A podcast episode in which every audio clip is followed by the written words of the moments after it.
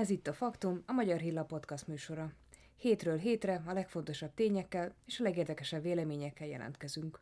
A hír szent, a vélemény szabad. Mi tartjuk az irányt. Üdvözlöm a kedves hallgatókat, Őri Marian vagyok, a Magyar Hilla főmunkatársa. Mai vendégünk pedig Börös László, a Fidesz frakcióvezető helyettese. Köszöntöm a műsorban. Én is üdvözlöm. Nagyon emlékezetes felszólalásai voltak mostanában a parlamentben, például arról is beszélt, hogy egy városázügy kapcsán, hogy Budapesten most már egészen egy ilyen maffia-szerű rendszert működtetek, ugye egy utalékos rendszer is kirajzolódik ugye azokból a hangfelvételekből, amik az utóbbi időben kiderültek.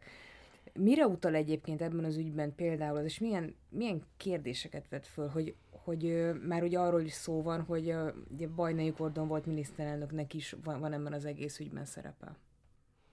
Hát talán akkor érdemes egy kicsit előbbről indítani, mert azt mondják, hogy ugye nem nagyon változnak a dolgok. Ahogy a baloldali szereplők sem nagyon változtak. Tehát, hogy amit 2010 előtt csináltak, gyakorlatilag hasonló működési elvek mentén csinálják a dolgaikat ma is. Van egyébként egy eklatáns példa arra, hogy hogy kell ezt elképzelni. Elég az MTV-nek a volt székházára gondolni, hogy a régi tőzsdepalotára, ami 2006-ban adott el még a Gyurcsány kormány, 4,5 milliárd forintért egy külföldi befektetőnek.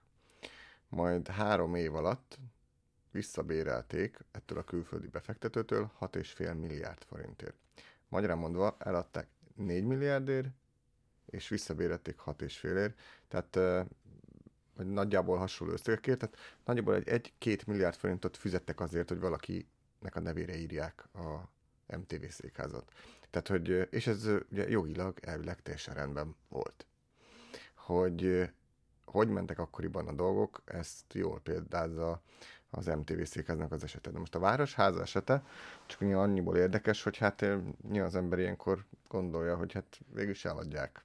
40 milliárdért, aztán pár tíz milliárdért, meg akár vissza is bérelhetik évente. Tehát, hogy most persze nem akarok tippeket adni nekik, biztos ezt végig játszották, de hát ugye ezekből a hangfelvételekből az derül ki, hogy a városházát bizony el akarták adni, legalábbis volt erről gondol- gondolkodás, és az is kiderül, hogy erről a, erről a főpolgármesteri kabinetben egyeztetések is történtek. Ennek ellenére Karácsony Gergely az első perctől fogva folyamatosan tagadta, és hazugállításnak nevezte azt, hogy a gondolat is felmerült abból a tekintetben, hogy a városházát eladják. Ugye a hangfelvételekből az derült ki, ami a sajtóban megjelent, hogy nem csak hogy az eladásáról tárgyaltak, hanem már az, arról is gondolkodtak, hogy egy új szány építéséről egy új fővárosi hivatalt, épületszárnyat csinálnak, a többit eladják, és akkor azt, azt értékesítik, illetve ugye azon is viccelődtek, ami aztán legfelháborítóbb, hogy majd csinálnak vagy gyorsan valami parkot, hiszen azt megígérték a választásokor, de majd egy év után is el kell dózerolni, hiszen a, ha eladják, akkor itt építkezés fog zajlani. Tehát, hogy igazából nekik az se drága, hogyha sok százmillió forintot most a kampány miatt kifizetnek azért, hogy egy parkot csináljanak, aztán egy év múlva lerombolják, mert éppen a pillanatnyi érdekük ezt úgy, úgy kívánja.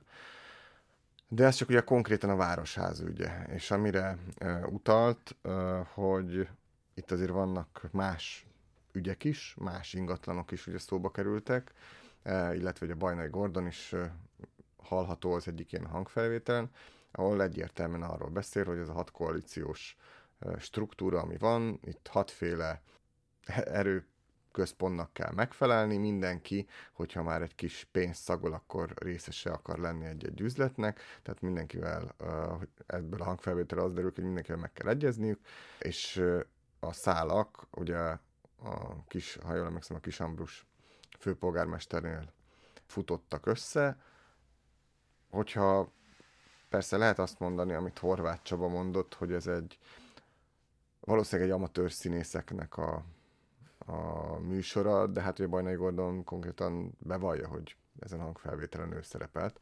Lehet, hogy Bajnai Gordont Horváth Csaba Zugli polgármester amatőr színésznek nézi, így is el lehet kenni ezt az ügyet, de valójában az egyik legdurvább korrupciós botrány az elmúlt évekből.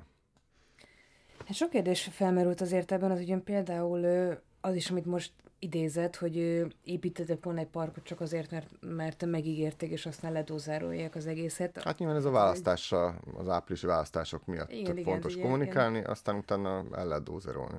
Jó, ez rendkívül cinikus hozzáállás azért. És hát így Karácsony Erge esetében pedig ugye szintén felmerül az, hogy ő nem tudott erről, vagy tudott róla, és igazából mindkét forgatókönyv meglehetősen rossz ránézve. Hát mind a két forgatókönyv meglehetősen döbbenetes. Hát ha nem, a főpolgármester nem tud arról, hogy eladják a, alól az irodáját, az ugye azért elég kellemetlen. Mert akkor miről tud? Igen. Vagy miről foglalkozik? Ha pedig tudott róla, akkor pedig nyilvánvaló azzal, hogy letagadta, azzal pedig mind saját magát, meg egyébként nyilván az egész közéletet rendkívül rossz fénybe tünteti fel, következményét mégse látunk. Se egyiknek, se a másiknak. Tehát mind a kettőnek kéne lennie következményének, egyiknek sincs. Sőt, ugye miután kiderült, hogy hát a, a vagyon vagyonkezelő ZRT, ugye a Budapesti Vagyonkezelő ZRT-jüknek a vezérigazgatója részt vett ezeken a beszélgetéseken, és hallható is azt hiszem valamelyik hangfelvételen, azok után egy írásbeli megrovásba részesült. Tehát, hogy úgy, hogy előtte azt mondta a főpolgármester, hogy nem is volt ilyen ügy, nem is volt ilyen beszélgetés, senki nem tárgyalt ilyen. Ez elég értelmezhetetlen, azért ez az egész. De hogyha jobban megnézzük, tulajdonképpen az elmúlt két év az ilyen szempontból értelmezhetetlen. Tehát, hogy káosz, teljes tanástalanság, jövőkép hiánya, olyan fejlesztések zajlottak az elmúlt két évben, aminek egy része már egyébként elő volt készítve, akár a Lánchíd fejlesztése, akár a Blahalúza térnek a fejlesztése, ezeket valamennyire átvariálták, meg persze nyilván ugye a Láncidat a közbeszerzést érvénytelenítették azért, hogy a, az ő e, csapatukhoz közeli vállalkozó nyerhesse meg, aztán ugye ők nyerték meg, ugye Tüttőkatának a, az ismerősei, és hogyha ezt nem húzták volna el, akkor már a láncid egyébként elkészülhetett volna, és használhatnák a magyar emberek.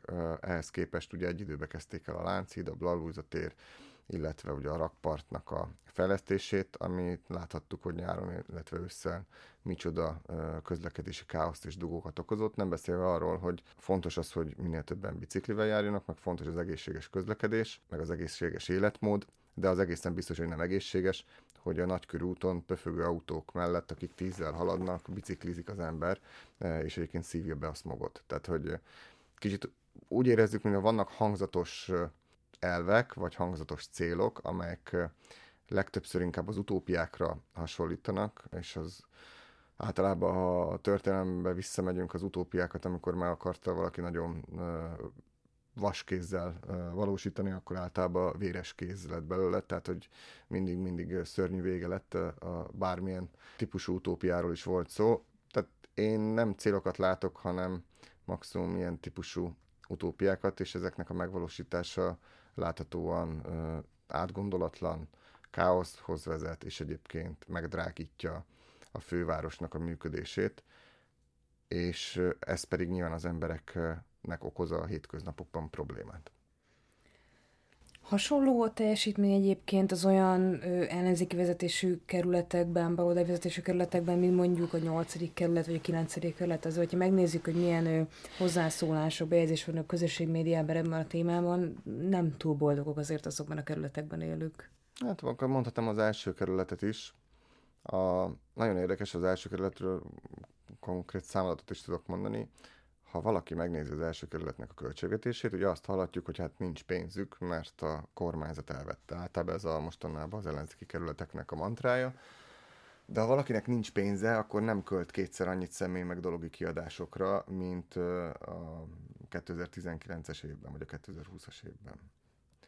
Például az első kerületi önkormányzat éves szinten 12 milliárd forintot költ kiadásokra, működési kiadásokra, és aki 19-es évhez viszonyítva majdnem másfélszerese az az összeg, amit a személy és a tárgyi kiadásokra költ. Tehát magyarán mondva, ahelyett, hogy nyilván amikor a, mindenkinek a bevételei, az államnak is csökkentek a bevételei, az embereknek is sokaknak csökkentek a bevételei, főleg ugye a vállalkozóknak. Természetes, hogy az önkormányzatoknak is a első két hullámban csökkentek a bevételei. Ilyenkor az ember megpróbál azért valamilyen szempontból spórolni, vagy fölösleges kiadásokba nem bocsátkozni. Ehhez képest például az első kerületi önkormányzat másfélszeresét költött el annak, mint egyébként az előző évben, ami teljesen értetetlen. És ha megnézzük, az a 10 milliárd forint, amivel az előző Fideszes vezetés az első kerületet átadta, az tulajdonképpen elpárolgott. És az első kerületben nem látszik, hogy mire. És ez nyilván nem csak az első kerületre igaz, hanem több más kerületre is. Az, hogy szemetesebbek az utcák, nem takarítanak, a hajléktalan kérdés, az a máig megoldatlan probléma. Ugye végig azt hallottuk, hogy majd ők azt megoldják, mert a jobb oldal általában ezt nem tudja rendesen kezelni, az a hajléktalan kérdés csak eszkalálódott, megoldást nem találtak rá, valaki kimegy a Battyányi térre, vagy egyébként a körútra, a nagyobb csomópontokra elképesztő állapotok vannak sok helyen. Nem, nem látjuk azt a koncepciót, mi a kerületeknél sem, ami alapján haladnának ezek a város, városok vagy a városvezetés. Azt látjuk, hogy vannak, ahogy a bajnai volt miniszterelnök úr mondta ezekben a hangfelvételekben, mindenütt vannak 5-6 párti koalíciók, akik egymással versengenek, és nyilván az erőforrásokat akarják maguk számára megszerezni. Ebből egészen biztos, hogy hosszú távú fejlődés, a városok életminőségének a javítása nem következik. Kisebb szépség tapaszokat persze tudnak csinálni, de ez csupán nyilván a problémákról problémákat próbálj meg elfedni, és hosszú távon egészen biztos, hogy kárat fogják látni az ott élők ennek a típusú baloldali politikának. Igen, amit most kifejtett, az igazából az egész országra igaz lenne egyébként, hogyha lenne egy 5 párti kormány, tehát látjuk, hogy mennyire jól teljesítenek azért egy kerületi szinten, ez, belegondolunk, hogy mi történne az azért egy országos szinten. Egyébként nem természetszerű, hogy egy 5-6 párti kormány ne tudna jól kormányozni a történelem folyamán, meg nyilván más országokban azért láttunk ilyet, de a magyar ellenzéknek a, a mostani állapota, meg a, a működése alapján, ha megnézzük, amire utalt kicsibe, hogy hogy működnek az önkormányzatok, akkor azért túl sok jóra nem számíthatunk.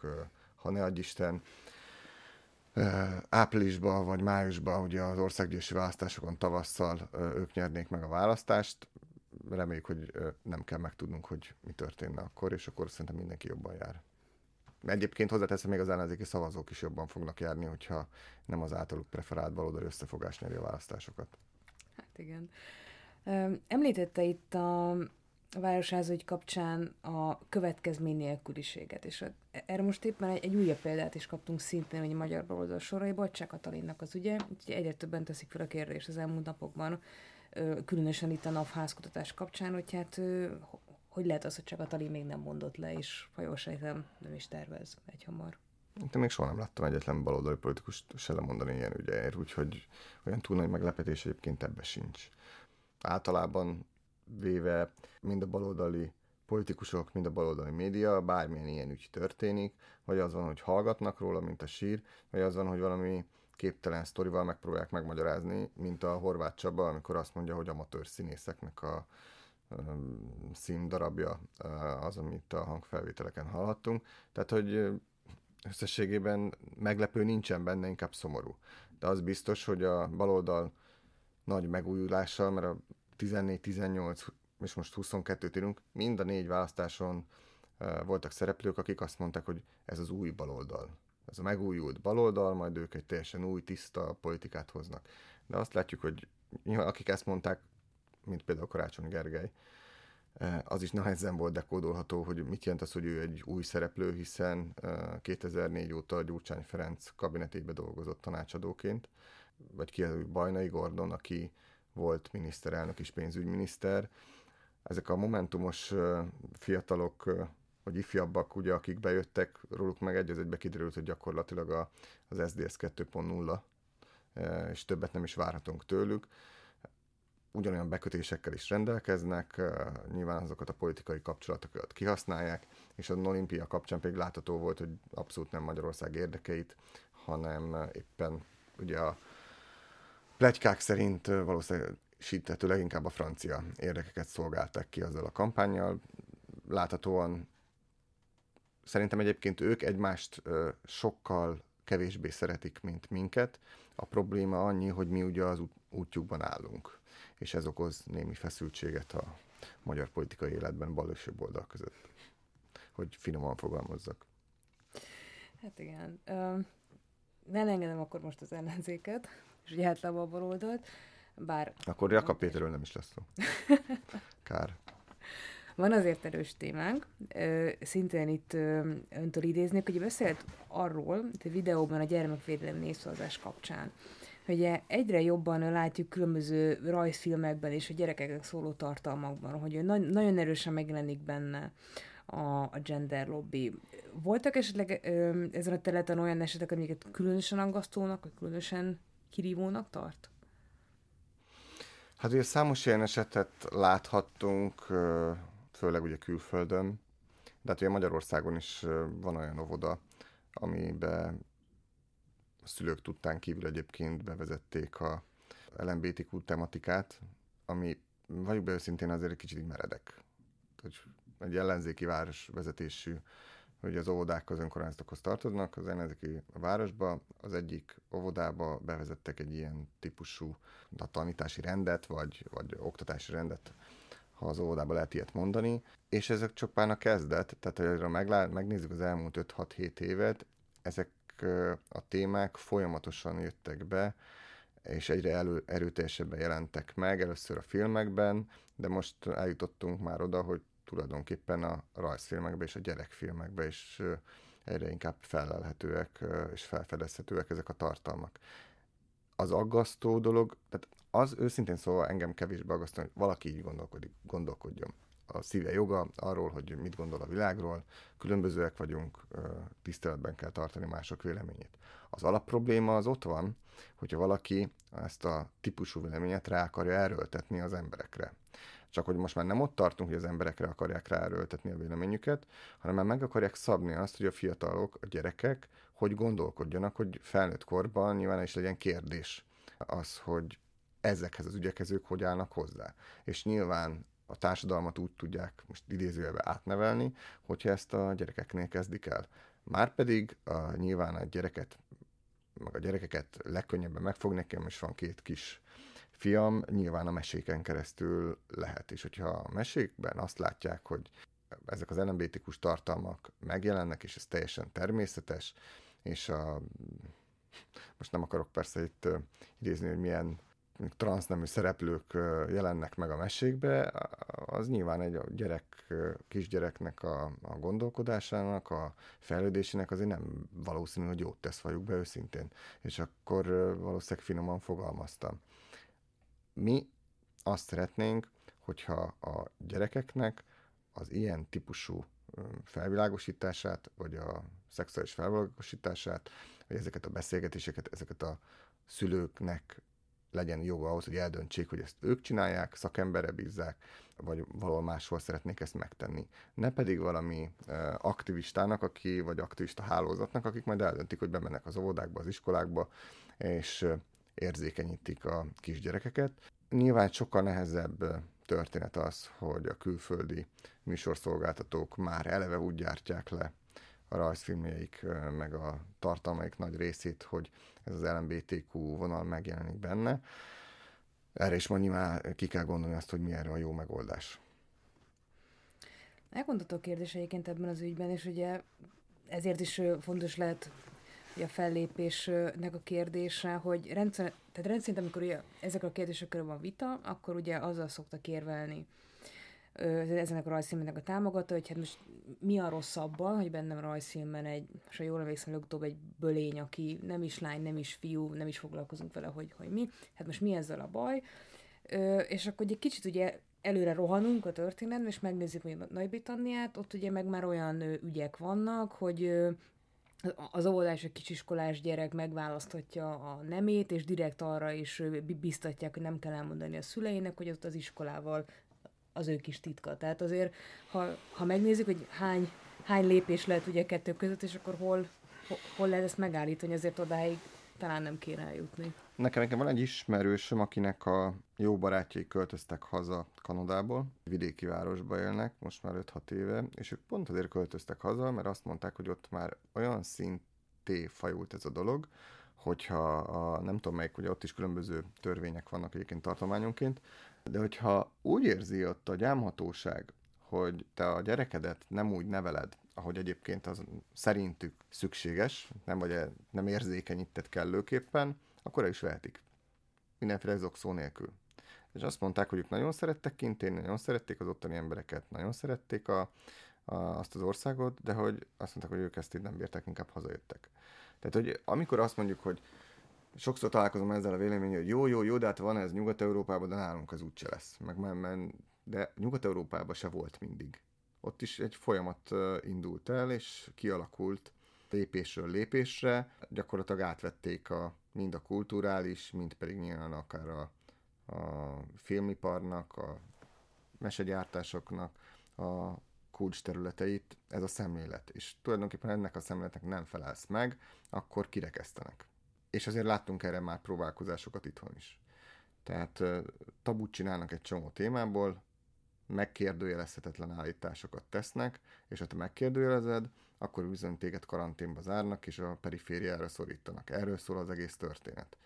És én nagyon remélem, hogy az én gyerekeimnek nem kell olyan Magyarországon felnőniük, ahol valaha ez megkérdőjelezhetetlen állítás lesz az LMBTQ történeten belül. Szerintem mindenkinek joga van ahhoz, hogy egyébként szabadon döntessen és szabadon alkothasson véleményt. Alapvetően ugye ezekkel a, a liberális véleményekkel, vagy ez az ultra liberális vélemény, ami gyakorlatilag a mainstream lett a liberális világban is, az a probléma, hogy a klasszikus liberalizmussal szembe, hogy a szabadságot azt hátra sorolta, és az egyenlőséget sorolta az első helyre.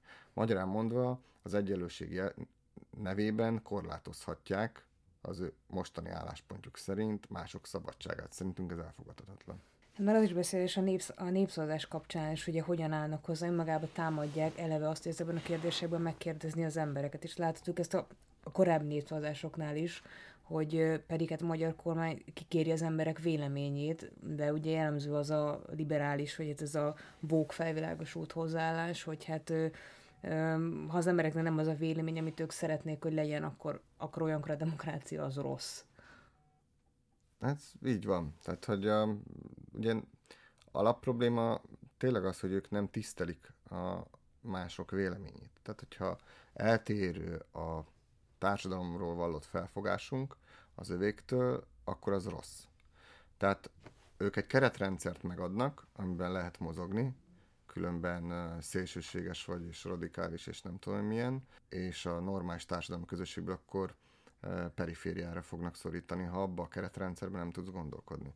Tehát, hogyha én nem ismerem el azt, vagy én megkérdőjelezem azt, hogy az a normális, hogy arról beszélgessek a gyerekemmel, hogy van 70 féle nem, és akkor a kisfiam, te válaszol a közül, hogy te mi szeretnél lenni.